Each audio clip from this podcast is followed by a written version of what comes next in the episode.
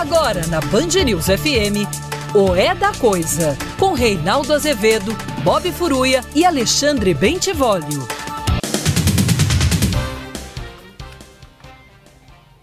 Boa noite, são 18 horas no horário de Brasília. Começa agora para todo o Brasil mais uma edição do É da Coisa. Isso, a coisa parece confusa, meu filho. Vem para cá que você já sabe, né? A desconfusão.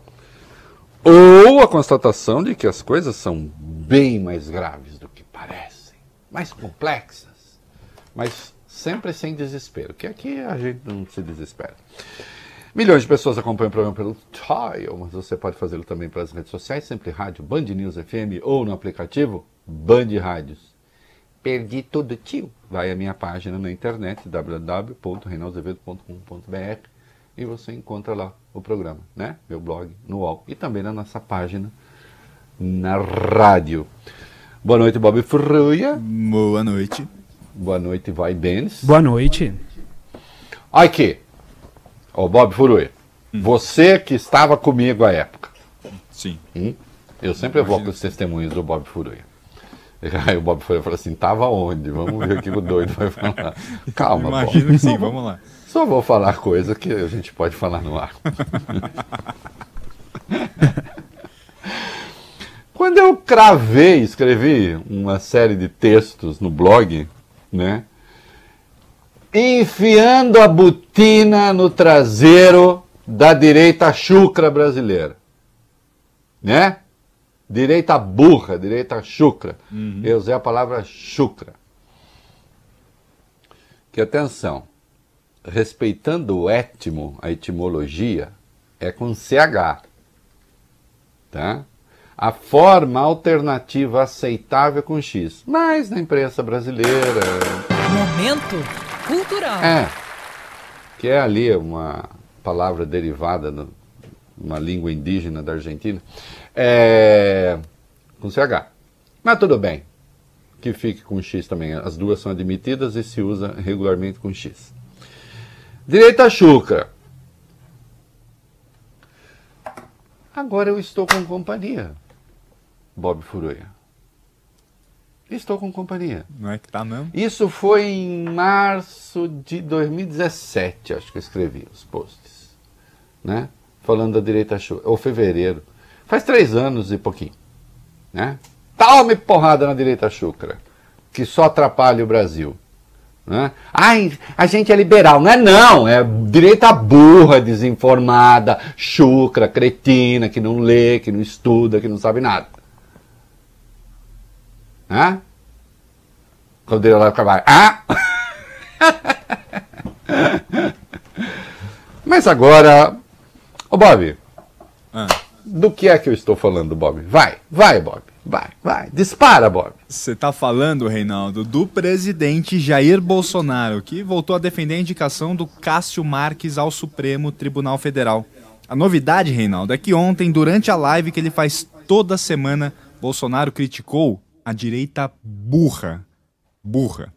Ele negou que a pressão contra Cássio parte dos esquerdistas. Aliás, Reinaldo, não, não parte mesmo, né?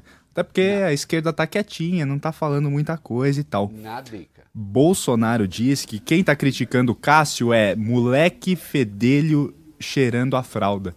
E o Reinaldo, na live também, um pouquinho mais pra frente, o presidente falou a palavra petralha. Cê...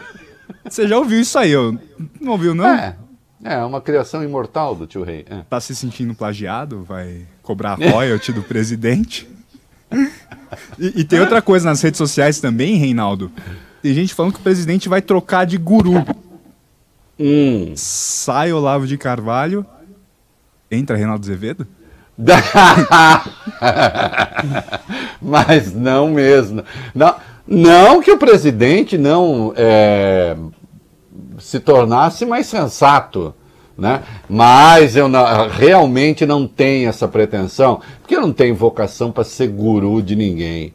Né? Eu não quero seguidores. É, eu realmente fui professor, né? e o professor não forma seguidores. Professores não formam acólitos. Professores formam pessoas com a capacidade de pensar de ler por conta própria. O professor fornece instrumentos. O professor não cria fanáticos. Ah, não, olha, nesse particular o Bolsonaro tem toda a razão. É direita burra mesmo. Que não entendeu nada. Porque aí tem um problema. Se juntaram duas vertentes de direita. A direita olavista, que depois se juntou com o bolsonarismo, esse negócio aí, mais a turma do lavajatismo, que agora estão batendo boca, mas que são essencialmente a mesma coisa.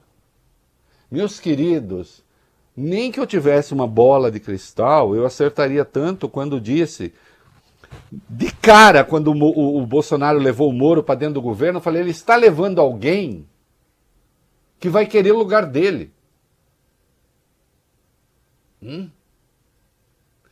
Você não nomeia alguém que, em tese, você não pode demitir. Não, depois a gente viu que ele pôde. Mas o estresse foi grande. O desgaste. E até hoje, a Lava Jato está aí. Com a imagem que eu gosto de usar, né, Bob? Faz tempo que nem aquele, aquele crocodilo daquele rio do Quênia. Bocão esperando aberto. Esperando o Gnu passar, né, Bob é. Você já viu esse? Já. Já viram esse documentário? Oh. Fica lá, né? Aí os guinos param tudo na beira do, do rio. Fala, eita, pô, ter que atravessar isso aqui. e aí aquele bom tribocão lá esperando. Mas tem que atravessar, porque tem que comer mato do outro lado. É, não estou fazendo nenhuma alusão com o público do Bolsonaro ser chamado de gado. Não, eu tô, na verdade. Mas Gnu parece uma coisa mais simpática. Ê, Gnu! Aí, coitado, o Gnu mais velho passa, pega o Gnu mais velho, ou então mais novinho, que é meio inexperiente, e o resto passa. E o Moro ficou lá, boca de jacaré. O Bolsonaro percebeu a tempo e botou para fora. E aí começou essa pauleira em cima do, do Cássio Marques. E como disse o Bolsonaro, não vem da esquerda, a esquerda está quieta. A esquerda, a exemplo do tio Rei, que não é de esquerda, ah, é sim, você é comunista. Vai plantar batata, vai caçar sapo, vai, vai, vai, vai ser burro em outro lugar. Tem lugar para você ser burro neste momento. Por que você quer ser burro aqui? É incompatível com você. Burro aqui tem choque anafilático, meu filho. Viu? Hum. Ah, não, eu quero aprender. Então fica quietinho aí. Mas mantém, tira as duas patinhas dianteiras do chão, para ouvir. Porque não entenderam nada.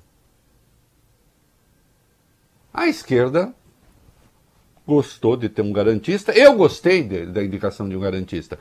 Vamos ver, se ele chegar lá e começar a fazer zerda, vai tomar porrada.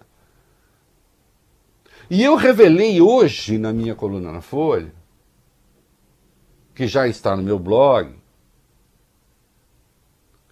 né, com link, a razão, a esco... por que Bolsonaro escolheu o Cássio Marques. Por que, que ele chamou a direita de burra? Porque, a, porque a, a, a direita não entendeu. Então o tio conta para a direita aqui. Eu vou ler o meu editorial. Não, não vai ficar aborrecido, porque eu não sou uma pessoa aborrecida, sou uma pessoa divertida. E você. Atenção, direita burra. Atenção, direita chucra. Atenção, gado. Atenção, bando de gnu que vai alimentar jacaré. Jacaré não, crocodilo. Por que Jair Bolsonaro indicou Cássio Marques, para todos os efeitos, um garantista para o Supremo? Porque, sendo inculto, não é burro.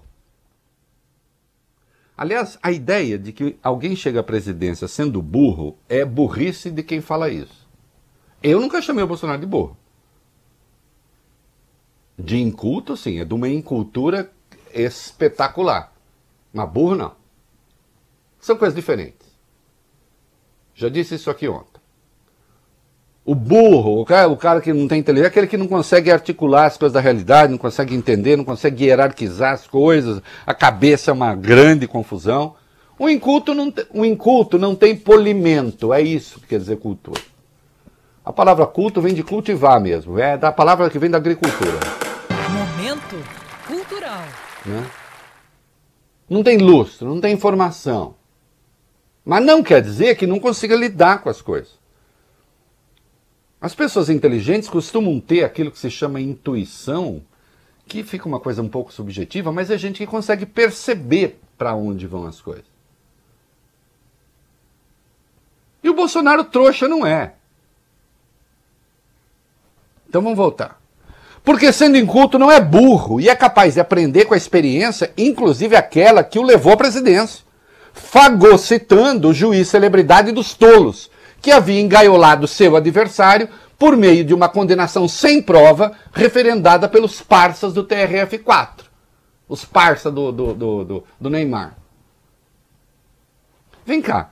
Quando o Bolsonaro chamou o Sérgio Moro para ser juiz e o Sérgio Moro aceitou, vocês acham que o Bolsonaro, ao olhar o Sérgio Moro aceitando ser subordinado dele, depois de ter mandado para cadeia o único adversário que poderia vencê-lo, vocês acham que o Bolsonaro olhou para o Moro com respeito? Alguém olha com respeito para puxar saco? Vocês já viram isso? O sujeito está lá, com seu devido sacro-santo saco sendo puxado. Você acha que alguém respeita puxar saco? Você acha que alguém respeita quem faz isso? E depois de um pouquinho de governo, Bolsonaro falou: opa, isso não é puxação de saco, não, isso é puxação de tapete. Pelo amor de Deus, aprenda a pensar política. O mito percebeu que tudo mais constante, seu destino inexorável é a cadeia. Sim, tudo mais constante como está, o Bolsonaro vai para cadeia. Ou depois do primeiro mandato, ou depois do segundo, se tiver segundo. Está acusando o presidente de ter cometido algum crime, Reinaldo? Seja claro. Não, não, nesse artigo aqui. É, não, nesse, o meu artigo não é sobre isso. Gente burra, aliás, fala assim: ah, Reinaldo acusando. Não, não, não nesse artigo. Eu falei que o Bolsonaro tinha cometido quatro crimes de responsabilidade já no dia 29 de março de 2019. Menos de três meses de governo. Não tenho receio de apontar as coisas. Mas nesse texto eu estou tratando de outra coisa. Né? O objeto desse artigo é outro. Mesmo que Bolsonaro fosse inocente como as flores, o encontro com Chilindró está em seu destino, porque essa é a metafísica influente. E isso vale para qualquer governante, não é só para ele, não. Este país manteve encarcerado um presidente da República, um ex-presidente da República, condenado sem prova e contra o que dispõe o artigo 283 do Código de Processo Penal e o inciso 57 do artigo 5 cláusula pétrea da Constituição. E o Lula foi para cadeia, condenado sem prova. Na cadeia ficou por 6 a 5 numa decisão absurda do Supremo em abril de 2018 contra o artigo 283 do Código de Processo Penal, contra o inciso 57 da Constituição. Ou vocês acham que quando o Bolsonaro olha para o destino do Lula, fala, ah, o meu vai ser diferente? Por quê? Ah, ah. O espírito pega para capar da Lava Jato é o seguinte, é todo mundo em cana, meu filho. Vamos combater a corrupção, todo mundo em cana. A menos que chegue lá o homem, o mito, o, o, o outro mito, o símbolo. Sérgio Moro.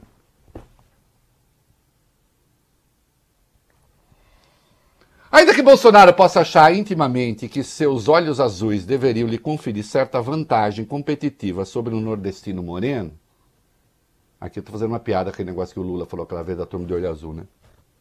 Sabe intuitivamente que a depender do alarido, que os alaridos mudam, isso pode ser até um agravante. Lula, o maior líder popular da história do Brasil, foi alvo, sob vara, né, como diria Celso de Mello, de uma condução coercitiva espetaculosa e ilegal. A investigação que levou Sérgio Moro a tomar essa atitude durou quase cinco anos e foi arquivada, nem denúncia houve por falta de prova. E ainda mantiveram os bens do Lula sequestrados. Ah, não, com, com o Bolsonaro não vai acontecer. O Bolsonaro falou: o quê? Vai acontecer comigo. Vai acontecer comigo também. Claro que vai. Vão tentar. O presidente não leu Shakespeare, mas intui que a necessidade impõe estranhos companheiros de trajetória. Na verdade, na peça Tempestade, o Shakespeare fala que a necessidade impõe estranhos companheiros de leito. Né? Momento cultural. Sua súcia de lunáticos na internet, esses que ele chamou de direita burra, da qual ele é cada vez menos dependente, notem, o Bolsonaro está começando a se libertar um pouco dessa turma via auxílio emergencial. Nem a esquerda percebeu isso. Nem o centro percebeu isso. Bolsonaro está mudando de público. Pelo amor de Deus, acordem. Vão estudar política. Política não se aprende com download do divino. Precisa estudar. Precisa prestar atenção à realidade. Da qual é cada vez menos dependente a, a, esquerda, a Súcia, né, não compreende e se ressente de que seria um flerte do líder com a velha política. Bolsonaro riu de orelha a orelha quando viu Wilson Witzel cair em desgraça. Nós vimos isso, né, ele tirando um sarro. Mas certamente não lhe escapou que o adversário incidental, alvo da fúria de seus aliados na Procuradoria-Geral da República, que hoje ele tem aliados lá, hã? Foi afastado do cargo sem ter tido a chance de ao menos apresentar a defesa. Foi punido antes da aceitação da denúncia. Não há uma miserável palavra impressa que justifique essa decisão. O afastamento do Witzel foi a coisa mais ilegal da história recente do Brasil. E eu tenho desprezo político por ele. Mas foi ilegal endossada pelo STJ. Endosso vergonhoso. Eu desafio alguém a me mostrar onde está escrito que pode fazer o que fizeram. Se o presidente realmente tiver aprendido a lição, indicará no ano que vem, para a vaga do Marco Aurélio, um nome mais terrivelmente garantista ainda do que Cássio Marques. E aí pouco importa se é evangélico, católico, um bandista, se cultua os deuses da Polinésia, dos, do, do, dos aborígenes australianos, budista. Não interessa. Se é daquele negócio da terapia das cores, das pedras. Tem que ser garantista tem que garantir o devido processo legal. Moro desgostoso com o insucesso da sua empreitada rumo ao poder, porque ele se danou, se estuporou. Aí fez aquele negócio na internet que a gente já falou do pântano e tal, não sei o que, já comentei isso aqui. O presidente escolher garantir. Presta atenção aqui, ô. Eu sei que a direita chucra não vai aprender nada, vai continuar a comer capim. Hum? Mas quem não é direita chucra e está meio errado, pode aprender ainda. Ó, o Miguelinho está miando lá fora. O presidente escolher garantistas, ele quer participar. Pode abrir aqui para o Miguelinho ficar aqui comigo, Tadinho. O presidente escolher garantistas para o STF não o preserva necessariamente de seus eventuais crimes. Mas pode significar, ao menos, o direito ao devido processo legal coisa que foi negada a Lula e a Witzel. Desde a Ilíada, né, o texto que praticamente funda a literatura ocidental, atribuída a Homero, convém que o poderoso veja como exemplo advertência e vaticínio, isto é, uma antecipação, o destino de seus adversários ah, Reinaldo, Bolsonaro nem sabe que é a Ilíada. Claro que não sabe. Mas aí eu, eu concluí. Não faz diferença saber ou não. Basta que ele intua. Ou vocês acham que Bolsonaro, ou vocês pensam que Bolsonaro, vendo o destino, a desgraça que colheu o petismo,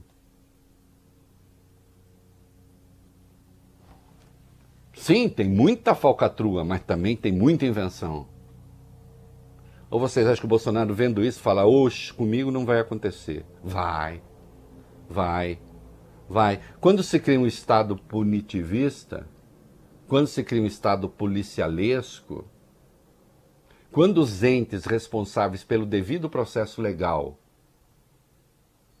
querem tomar conta da sociedade em vez de serem uma parte da sociedade, a parte legal da sociedade, aí, meu filho, não tem bom, não tem mal.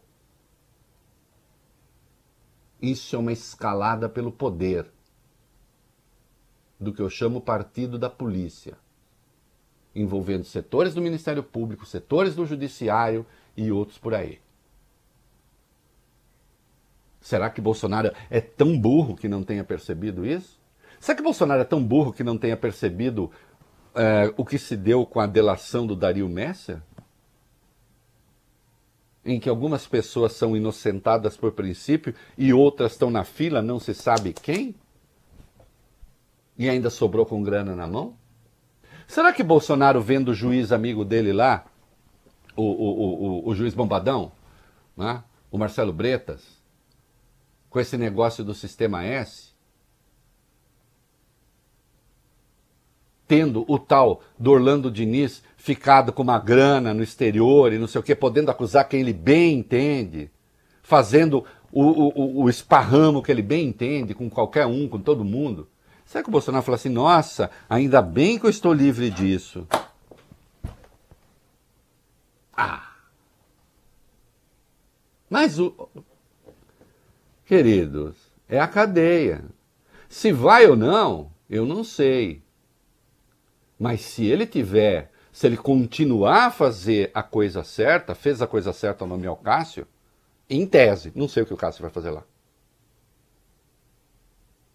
Em vez de atender essa religião, aquela, na próxima indicação, ele vai atender à lei. Compreende? Muito bem, queridos. Vamos seguir então com Bolsonaro, porque o, o, Bolsonaro ele andou falando outras coisas também, né? É, Sim. É, hum, hum, Falou hum. bastante na live. Né? Oxi. O presidente insistiu no assunto que você já abordou aqui não é da coisa. Diz ter participado ao lado do exército do combate da guerrilha do Vale do Ribeira, do Carlos Lamarca, Reinaldo. Vamos ver e ouvir o momento da live em que ele trata dos dois assuntos, da direita chucra e também dessa parte da guerrilha. Quem não conhece o, Ca, o, o Cássio, né? Ele é abortista. Baseado no quê, ô cara pálida? Tu acha que eu ia botar um cara abortista lá? Ah, ele é de esquerda. Entende de mim agora? Alguns tentam, não é, não, é, não é infiltrado da esquerda, como o pessoal diz aqui nas mídias sociais muitas vezes. Ah, não é petista, não. É gente da direita mesmo. Essa direita burra. É moleque fedelho, né? Cheirando ainda fralda, né? tem fralda ainda, que quando eu entrei, eu participei da luta armada em 70, lá no Vado Ribeiro, do lado do Exército Brasileiro, deixar bem claro. O pai de vocês nem tinha nascido ainda. Eu conheço essa turma de esquerda desde o tempo que o pai de vocês não é nascido ainda. E o pessoal agora se dá no direito de criticar com baixaria. E tem mais, hoje, tanto aqui na rádio mais cedo quanto no seu blog, Reinaldo, você falou que o presidente está também inflando o currículo. E por que isso? Será que é, o nosso país teve um caçador precoce de comunistas? Quando ainda nem barba na cara ele tinha, Reinaldo? Bom, você já disse tudo, não é isso. Olha, assim, o Cássio está sendo acusado de inflar currículo, não sei o quê. O Bolsonaro está inflando o currículo dele. É mentira que ele combateu a guerrilha no Vale do Ribeira. Primeiro que nem houve guerrilha no Vale do Ribeira. O Lamarca tentou criar lá uma escola de guerrilha que não deu certo. Houve duas escaramuças só, em 1970. Mas foi mais fuga da polícia do que guerrilha. Que descobriram antes, fizeram lá um monte de bobagem, depois vocês leiam a respeito. Né? Agora tem uma coisa. O Bolsonaro tinha. Quando, quando aconteceram essas coisas, em 1970, o Bolsonaro tinha acabado de fazer 15 anos. 15 anos. Que que... O exército mandou, aliás, uma piada, porque tinha lá meia dúzia de gato pingado, o exército mandou 2.500 homens, mais o destacamento da PM de São Paulo. Aliás, aconteceu uma tragédia, porque um né, tenente da PM de São Paulo foi assassinado né, pela turma do Lamarca, de uma forma covarde, diga-se de passagem. Né. É, não teve isso. Não teve a guerrilha. Tentaram se instalar lá, não deu. E o Bolsonaro não fez nada, ele tinha 15 anos. O que, que ele fez? Alguém passou por ele, perguntou onde é a estrada X, ele indicou e ele está achando que isso é lutar contra a guerrilha? Por que, que o exército ia pegar um fedelho de 15 anos? Né? Que a família, ele é nascido em Campinas, mas a família dele tinha mudado ali para uma cidade chamada Eldorado, no Vale do Ribeira, que aliás tem um nome muito bom, viu, Bob Furuia, na cidade de Eldorado. Você sabe qual era não? Não. Não sabe? Parece piada. Xiririca da Serra. É verdade. Eu, eu, eu sempre achei que esse nome não existisse. Eu brinco, né? Eu falo não, Xiririca da não. Serra do Sul, não é Xiririca da Serra do Norte. É, Xiririca da Serra. Não, ele não participou da guerrilha.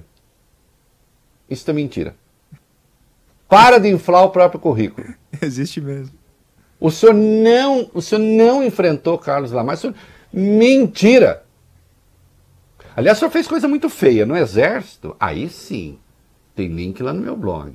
No Exército, o senhor foi garfado porque o senhor estava planejando explodir bombas em quartel, protestando contra baixos salários, e tinha o plano de explodir a doutora do Guandu. O nome disso é terrorismo. Aí sim. E foi comprovado que os croquis foram desenhados pelo senhor.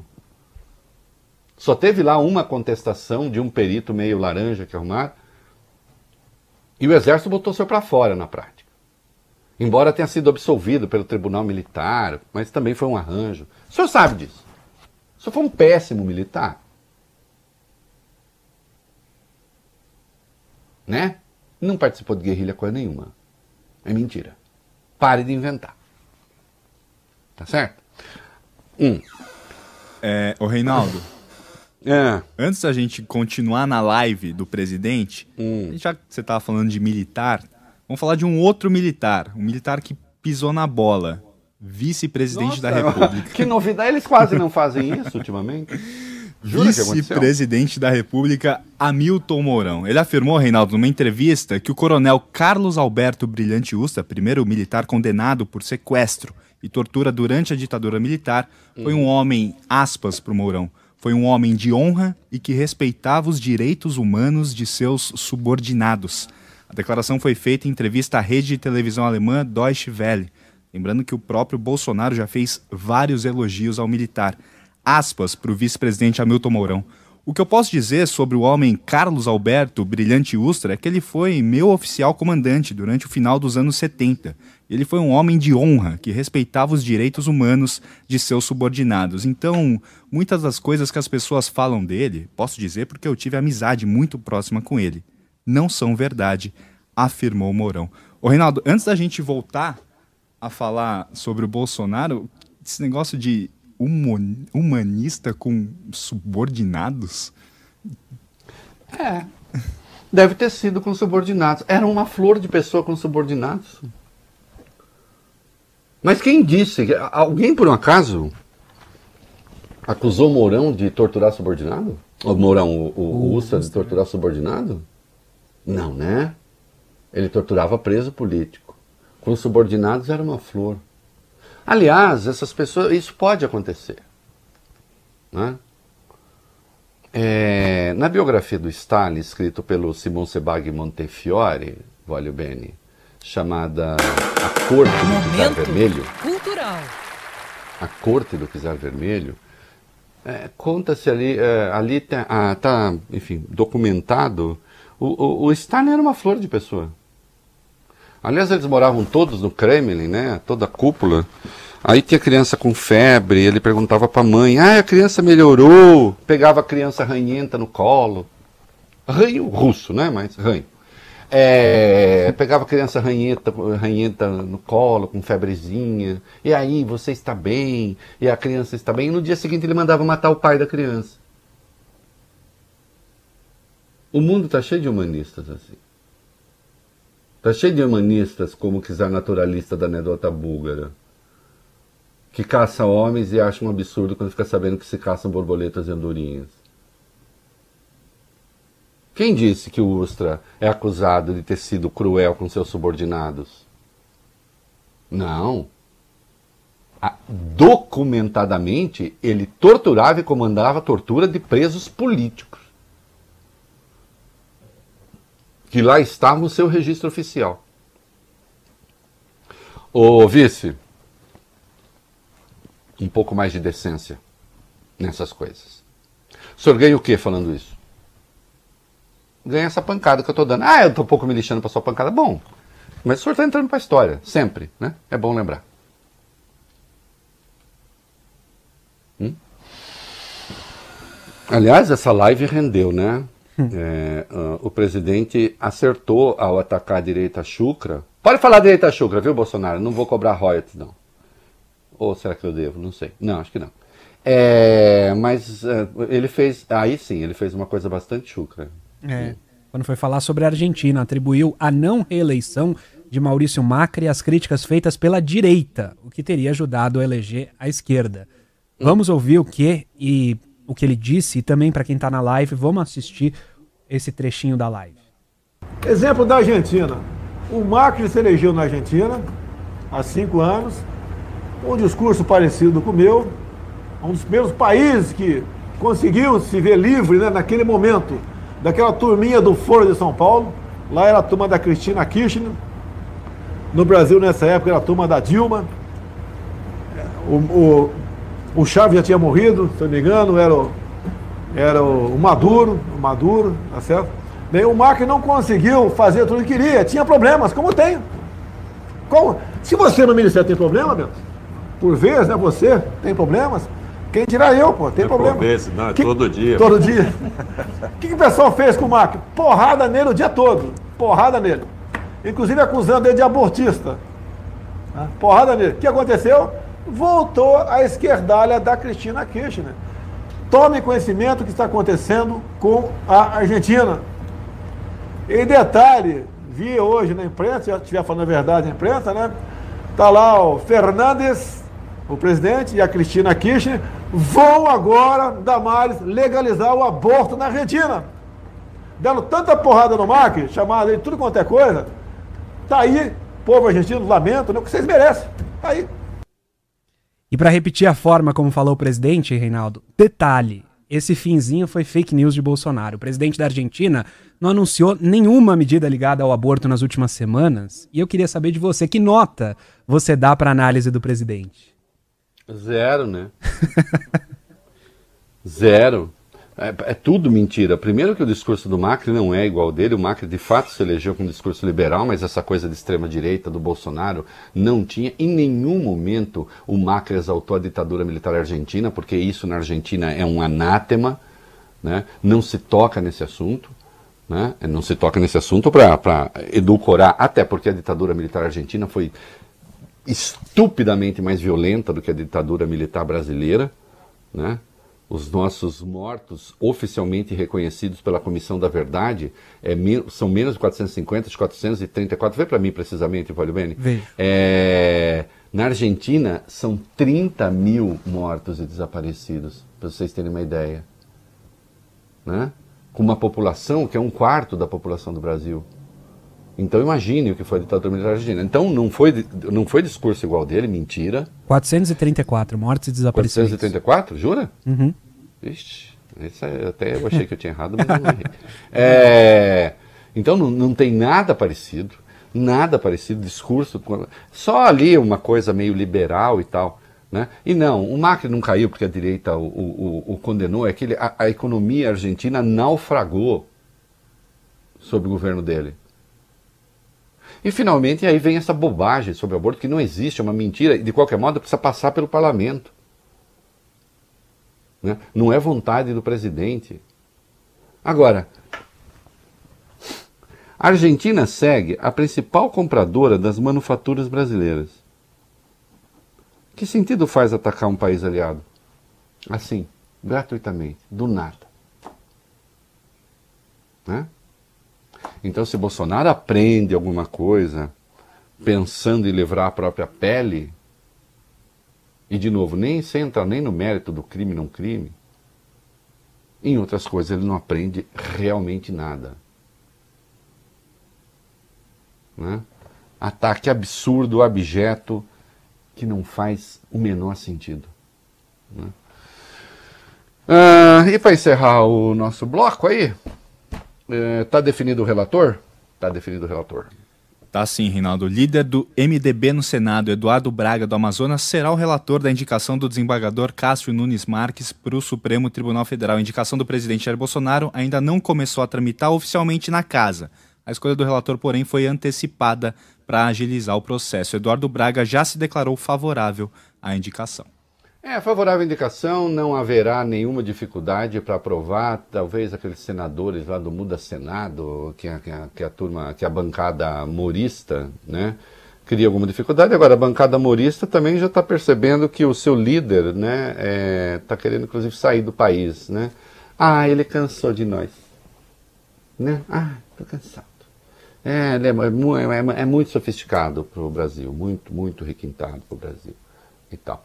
É... E só para uma síntese, né? A grande coisa certa que o Bolsonaro disse nessa live, ela é olfativa. Hein? É.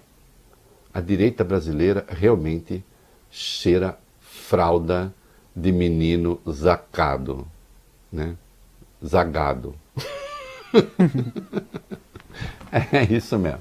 Né? E ela tem aquele tem uma expressão eh, tem uma expressão no Rio Grande do Sul que é que é, é mais tá, tá mais sério do que menino cagado, né? É, a criança quando ela faz ela fica com aquela cara, né? E a direita brasileira tenta fingir essa seriedade que não tem, porque falta tudo, a começar de leitura, a começar de alfabetização. Né? Agora, o Bolsonaro alimentou essa gente, mas chama atenção, insisto do centro, da esquerda, das outras correntes políticas. Ele depende cada vez menos dessa gente, à medida que investe em programas de renda, mudando o seu público. Vem dificuldades por aí, mas a verdade é que isso está em curso e é isso que realmente tem de ser pensado. Você fica aí, que você que está fora de São Paulo, fica com o noticiário local. Né? Nós seguimos com o É da Coisa nas redes sociais e aplicativo. Né? Depois a gente reúne a rede de volta. E isso que você perde aí, depois você pega nas redes sociais, nos outros vídeos que a gente publica. Tá bom? E eu tenho que dar um recado importante quando reunir a rede aqui, não me deixe esquecer sobre segunda-feira. É isso aí. Muito bem, molecada, estamos de volta no Dial para São Paulo, aplicativos e redes sociais Urb et Orb, como costumamos uhum. dizer, para a cidade e o mundo. Um. O governo de São Paulo colocou seis regiões do estado, incluindo a capital paulista, na fase verde do plano de reabertura. Vamos às regiões: metropolitana, região metropolitana de São Paulo, Piracicaba, Campinas, Taubaté, Sorocaba e a Baixada Santista. Mais ou menos 76% da população do estado vive nesses locais. Com avanço para a fase verde, a partir de amanhã, cidades dessas regiões vão poder reabrir cinemas, teatros, bibliotecas, museus, inclusive aqui na capital paulista. É, com regras, né? Sim. Não é assim, ai, pode juntar tudo, vamos começar a babar agora, uhum. vamos começar a ficar todo mundo falando no ouvido, todo mundo jogando perdigoto, Por favor, tocando. Não. não é assim, tá? Sim. Veja lá quais são as regras veja o uso do, do, do, álcool gel, veja o distanciamento, veja não sei o quê. Então já pode, agora os, os, os é, esses empreendimentos eles têm um número limite de pessoas, então esse número limitado. Então veja direitinho as regras para achar que agora é a festa da uva. Não é, né? Vocês viram o que aconteceu lá, o que a gente chamou de surubão do Fux, né? Até porque tem essa teoria, essa teoria, essa pesquisa que parece que faz. Tem os, os supercontaminadores. Sim. Né? Que aquela, por alguma razão, a pessoa ali, ela está toda entupidaça de, de, de coronavírus, está viradaça no coronavírus, virada na giraia do coronavírus, né? Parecendo o Miguelinho quando está loucão aqui, entendeu? É, que aparece algum grilo na, na, na planta, que ele fica ensandecido. Aí essa pessoa tá lá, toda cheia de coronavírus, jogando coronavírus. Aí você vai lá dar uma. fica babando perto dela, baba perto de você, aí você fica doente. Então cuidado, né? É, um, Tem mais, tem mais região verde? Mais, mais, mais detalhes, liberação. Reinaldo, mais detalhes. Eventos, ah, convenções detalhe. e outras atividades culturais em pé estão liberados após 28 dias de entrada na fase verde. Apesar disso, segundo o governo, não podem ocorrer os grandes shows ainda. Outra alteração. Eu, por exemplo, ainda, só um minuto, Bob, uhum. estou impedido de voltar à minha profissão, né? Que é cantar, fazer stand-up e tal. Tá é. difícil. Uhum. Uhum. Outra alteração, Reinaldo, é que as pessoas podem ficar nos bares e restaurantes agora até as 11 da noite. As portas, no entanto, só podem ficar abertas até as 10, continua normal. A única região que regrediu no plano São Paulo foi Barretos, voltou para a fase laranja, estava na amarela. As outras regiões do estado permanecem na fase amarela. Eu entendi direito, fecha as portas às 10, mas lá dentro pode ficar até as 11. Isso. É isso. Não pode mais entrar. Ô, gente. Então, assim, não pode mais entrar, mas não vai fechar a porta. Não. Né? Fechou a porta, cria aquela coisa de intimidade. aí, aí, ó, proíbe de entrar, pode ficar lá dentro até as 11 sem fechar a porta. Então, só proíbe a entrada, tá? Nada de fechar a porta, porque senão aí começa aquele troca-troca. De, de, de, eu tô falando de vírus, né? Que não pode. Entendeu? Senão aí começa a espalhar o coronga de novo. É isso aí, vai bem. Muito bem, estamos de volta. É, nós temos, eu falei no primeiro bloco que o Bolsonaro está em um processo de mudança do seu público. O rei. Né? Oi. E o recado? Hum. Recado importante para segunda-feira. Você pediu pra gente Ah, lembrar. é verdade, antes, é, né? É. Eu, ah, eu sou tão preocupado com a notícia que eu nem penso no divertimento. É... Ó, má notícia para quem gosta, na segunda nós não vamos trabalhar. É feriado. E a molecada quer descansar. Por mim, eu trabalhava. Eu até falei, não, vamos trabalhar. Falei pro Felipe Félix. Falei, te corta a folga de todo mundo, dane-se. Está né? em campanha, pessoas... Reinaldo? É? Está em campanha? Sim, estou em campanha. Estou é, em campanha para diretor de redação. Estou querendo, querendo tomar o lugar do, da, da, turma toda, do comando da Sheila, do Rodolfo, do, do Mitre, né? Estou em uhum. campanha. Mas aqui de casa, não quero sair daqui. O... por telefone, por WhatsApp. É, aí eu falei, põe, põe todo mundo para trabalhar. Chega, ah, acabou essa folga. Mas o Felipe Félix eu já contei aqui o negócio do Felipe Félix, né? Ele é o craque do time na Band News FM. Todo mundo passa a bola para ele, todo mundo. Então ele tem que manter essa coisa assim. É entre o autoritarismo de quem manda e o populismo de quem vai fazendo pequenas generosidades. Então, infelizmente, eu quis trabalhar na segunda, mas não havia com quem trabalhar. Eu teria de fazer o programa sozinho. Entende? E esse programa é feito em conjunto. Então, não dá. Mentira. Quer dizer, parte é mentira, né? Essa parte toda em que eu falo é, que eu quis trabalhar sozinho é mentira.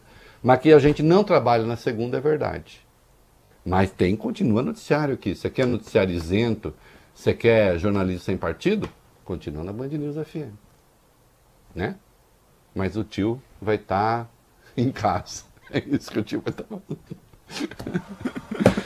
Tudo bem, eu falei que o, Bo o, Bolsonaro, quase que saiu o apelido, que o Bolsonaro está tentando mudar o público dele, né? E agora é difícil, porque falta dinheiro também, né? Hum, conta aí pra nós, vai lá.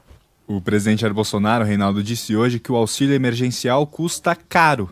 Fez elogios ao programa, mas indicou na sequência que ele está com os dias contados. Declarações foram dadas durante a apresentação do programa Abrace o Marajó, na cidade de Breves, interior do Pará. Aspas para o presidente. O auxílio emergencial não é para sempre. Tenho isso na cabeça. É um momento, até porque é caro demais para a União. É até pouco para quem recebe, reconheço, mas caro demais para a União. É, é, não dá para manter para agora pelo menos as parcelas de 300. Só que tem uma coisa, né? É, a economia não afundou, obviamente, como se esperava, em razão desse auxílio. E o Brasil tem uma situação tão complicada do ponto de vista de distribuição de renda, isto é apenas uma constatação, que qualquer auxílio, pequeno que seja, e este nem foi tão pequeno, o havido, quando comparado com o Bolsa Família, que é o bastante para tirar milhões da pobreza, daquilo que se chama tecnicamente de pobreza. E à medida que o auxílio desaparece, sem que se crie o correspondente emprego, porque não, não vai ser assim, você devolve esses milhões para a pobreza também. Então tem uma equação aí muito delicada que o Bolsonaro está tentando manter. É por isso que quando você fala assim, não, vamos fazer o renda cidadã sem mexer no teto, não tem dinheiro.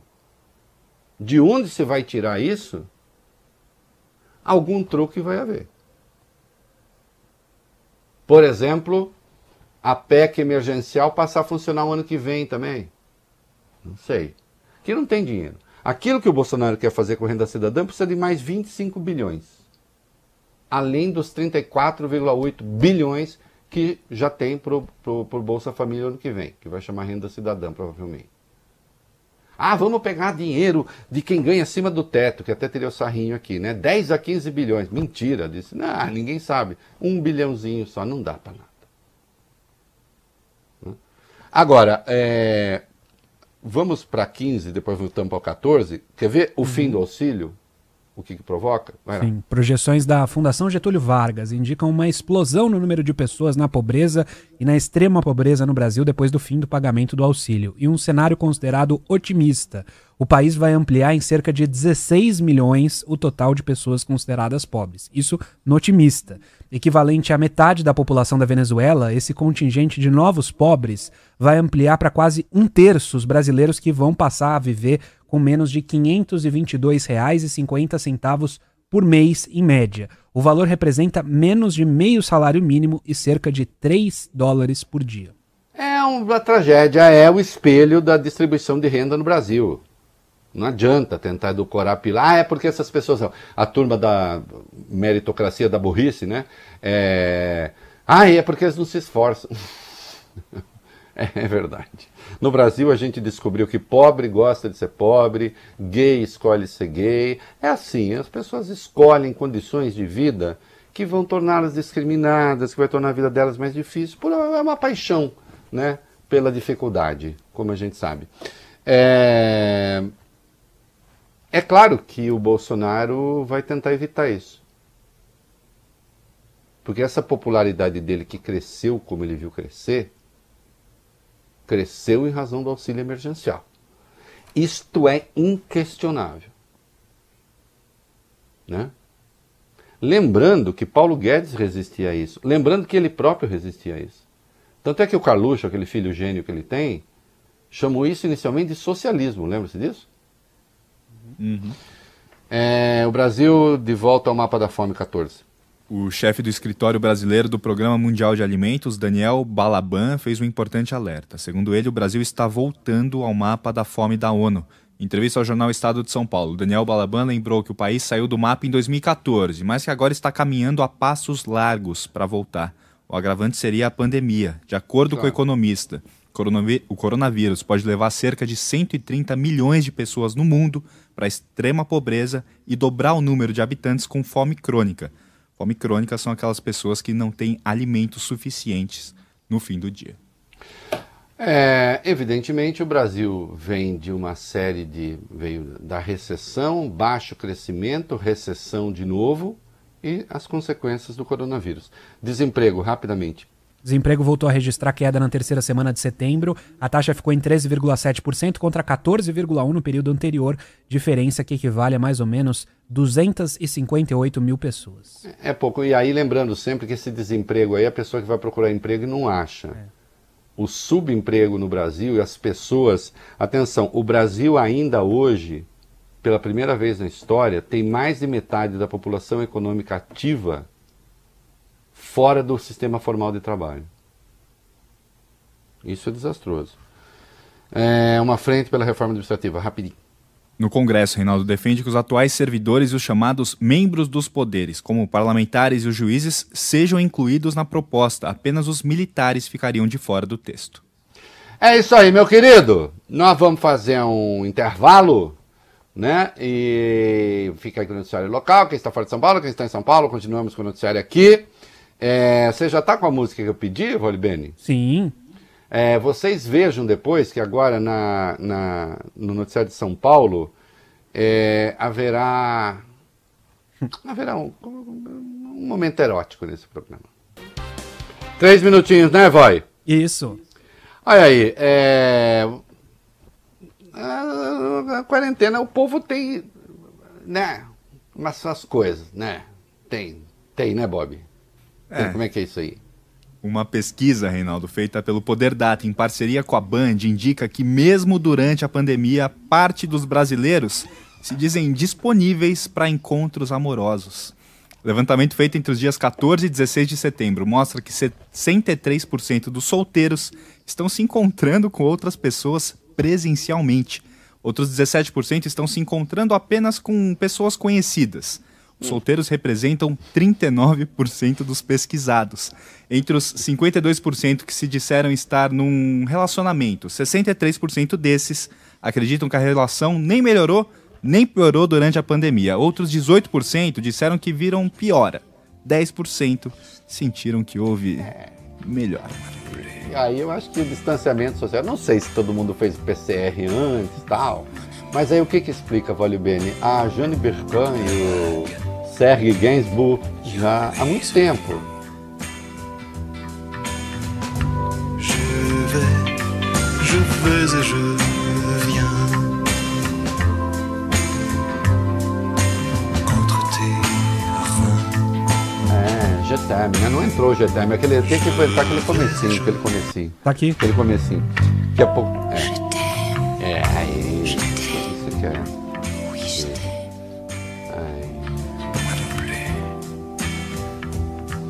Bob, na sua opinião, Você o não vai complicar, distanciamento não, né? social, Hum. você que é. O distanciamento social foi mantido? Você tá falando. Não, não é pra falar de mim aí. mesmo, né? Não, não, não, de você não, dessa pesquisa. Ah, não. Não foi, né? Não foi, né? Não foi. né? Não foi mantido. Não, Então, Sinto lhe informar gente, que não foi. Antes daquele champanhe, um PCR, por favor. Ah, procure, meninos, enquanto eu fico falando bobagem, o item 9, né, que nós Tá vamos mão. falar aí, sobre a Coronavac, né? Já que parece que a vacina lá da AstraZeneca pode estar subindo no telhado. É, Vai. Ministro- Ministério da Saúde deve aguardar o andamento dos testes da Coronavac, desenvolvida pelo Instituto Butantan em parceria com a farmacêutica Sinovac, para decidir sobre a compra da vacina para distribuição no SUS. Uma reunião foi realizada ontem entre o ministro Eduardo Pazuello, a gente falou aqui, e o diretor do Instituto Butantan, também o secretário estadual de saúde. Segundo a colunista Mônica Bergamo, do jornal Folha de São Paulo e aqui da Band News FM também, a pasta deve investir 92 milhões para a compra de equipamentos para a nova fábrica do Instituto Butantan e a expectativa é de que os testes da vacina chinesa contra o coronavírus sejam concluídos já na semana que vem. É, e vamos torcer para que assim seja. Né, Voi Bene? É isso aí. Vamos lá. Estamos de volta. Olha, eu vou dar uma ideia aqui que eu sim. eh, Bolsonaro, agora que você está trocando o Olavo de Carvalho por mim, Deus me livre. Encara? Não, Olavão, reserva de mercado. Pega tudo pra você, tá? Pelo amor de Deus. Fica aí, meu filho. Fica aí que essa gente nem entende a língua que eu falo. É... Mas eu vou fazer uma sugestão aqui. Esse governo precisa de um choque de. Primeiro de bom senso, decência, etc., mas também de relações públicas até. A quantidade de bobagem que sai é um negócio tão assombroso, mas tão assombroso, que olha, a coisa só não é pior para o governo, porque a oposição vive um momento de desarticulação, como eu nunca vi, assim, a oposição às esquerdas, é um negócio, é uma coisa também igualmente assombrosa. Né? Então isso acaba, né, fica meio fazendo política sozinho. Olha aqui, sempre que uma força política faz política sozinha, dá zerda. Lembrem-se do PT. Teve uma, teve uma hora que estava fazendo política sozinho. Quem fazia oposição ao PT? O PT. Fazia política sozinho. Fazia política sozinho, a pessoa começa a ter delírios. Né? É por isso que na democracia a oposição é fundamental. É fundamental. né? Até para que o governante perceba o erro e não faça zerda. Por que eu estou falando isso? Vai lá. A ministra da Agricultura, Reinaldo, Tereza Cristina, usou uma tese polêmica hoje ao falar sobre os incêndios no Pantanal. Em audiência pública no Senado, a ministra disse que se tivesse mais gado na região, o desastre das queimadas seria menor. Essa é a teoria do boi bombeiro, que já foi usada pelo próprio presidente Jair Bolsonaro e também pelo ministro do Meio Ambiente, Ricardo Salles. Aspas para a ministra. Aconteceu um desastre porque nós tínhamos muita matéria orgânica seca e talvez, se nós tivéssemos um pouco mais de gado no Pantanal, teria sido um desastre até menor do que o que nós tivemos neste ano. Mas isso tem de servir como reflexão sobre o que é que nós temos de fazer. Eu falo uma coisa, que às vezes as pessoas criticam, mas o boi ajuda. Ele é o bombeiro do Pantanal, porque é ele que come aquela massa de capim, seja ele o capim nativo ou seja ele o capim plantado, que foi feita a troca. É ele, o boi, que come essa massa para não deixar que ocorra que este ano não ocorra o que neste ano nós tivemos. Com a seca, a água do subsolo também baixou em seus níveis. Essa massa virou o quê? Um material altamente combustível. Olha, aí, claro, os especialistas criticaram. Deixa eu dizer uma coisa. É, o... Sabe qual é a pior mentira? É aquela que usa uma verdade distorcida. É a pior, porque aí, aí você vai tentar corrigir, aí nada dá certo, porque você vai tentar falar assim, não, mas tem uma parte de verdade nisso, aí entendem que você está justificando a mentira, e, e aí vira uma confusão dos diabos. Que o boi contribua ao comer essa massa seca para retirar do meio ambiente aquilo que pode ser matéria de combustão, isso é verdade. Isso é verdade, isso não é mentira. Né? Eu sou eu sou moleque do interior. Isso é verdade. Só que para essa tese ser verdadeira assim, seria preciso que tivesse havido uma queda substancial de bois no Pantanal e com esta queda o acúmulo da matéria seca, então aí pegou fogo. Só que essa queda não aconteceu. E a, e a, ministra sabe. Então você pega uma coisa que é verdadeira, o boi come matéria seca que pode na combustão, e diz: foi por isso, então nós precisamos ter mais boi no Pantanal. A hora que fala isso, ainda que precisássemos, agora atenção a outra coisa. Agora eu vou tratar da verdade política.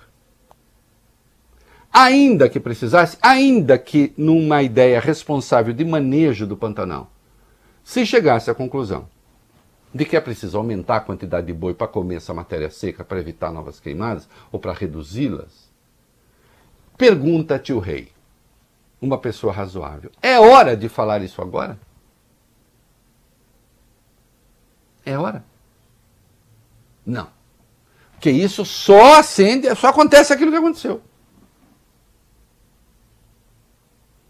Até porque há estudos consistentes indicando também os tais dos rios aéreos da Amazônia, em razão da seca e das queimadas também, prejudicou a umidade no Pantanal, a região ficou excepcionalmente seca, e aí também facilitou a combustão.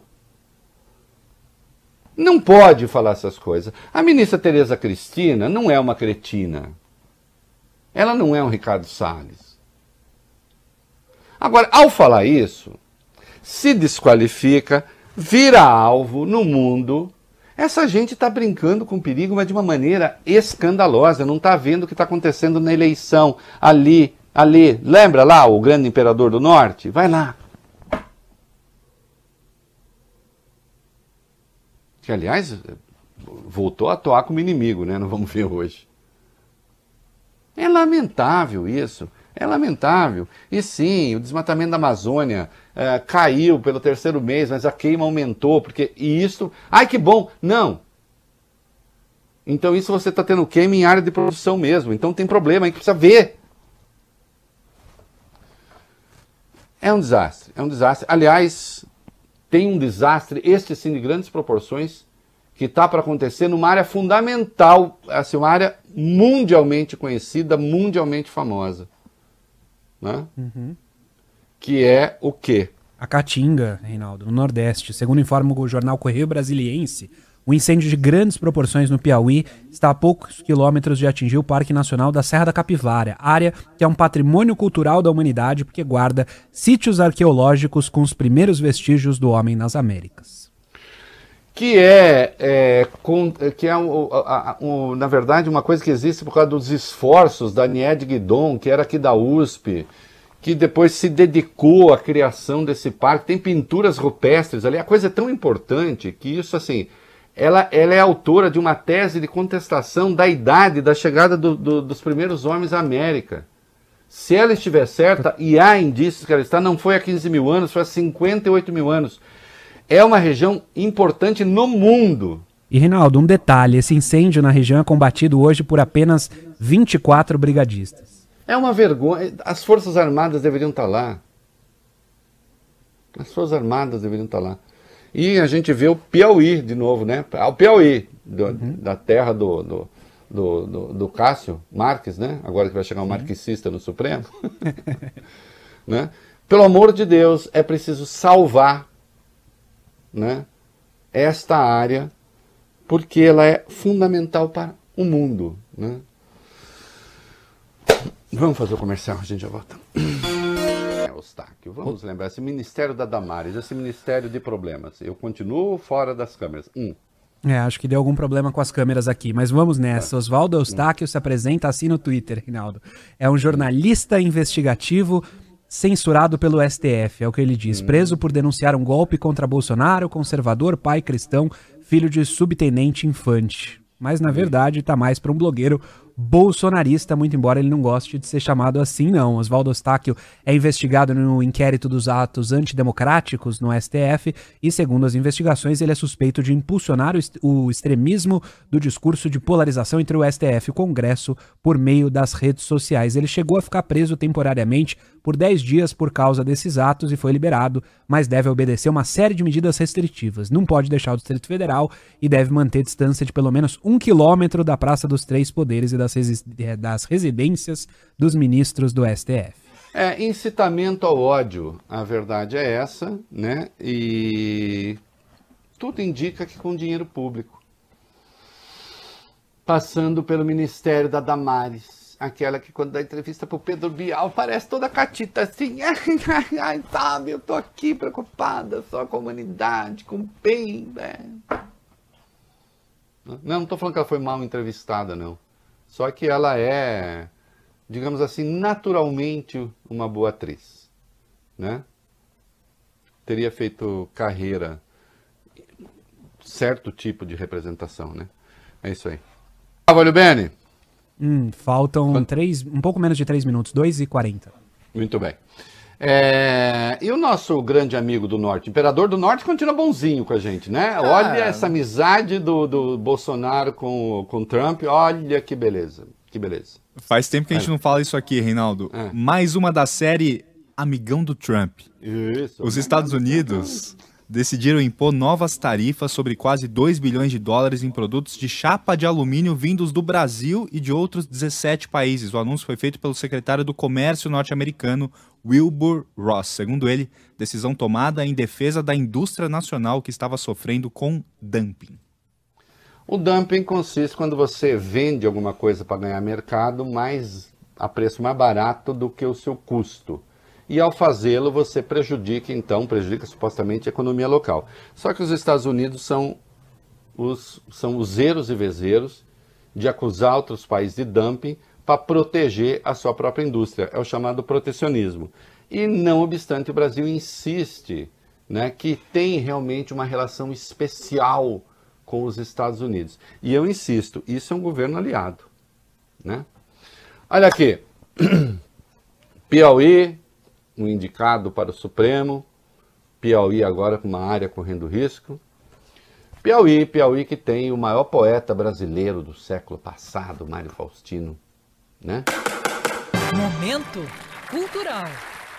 Que tem um poema chamado Ego de Mona Cateudo. E eu resto aqui sozinha citando um trecho do, da, da, da Safo de Lesbos.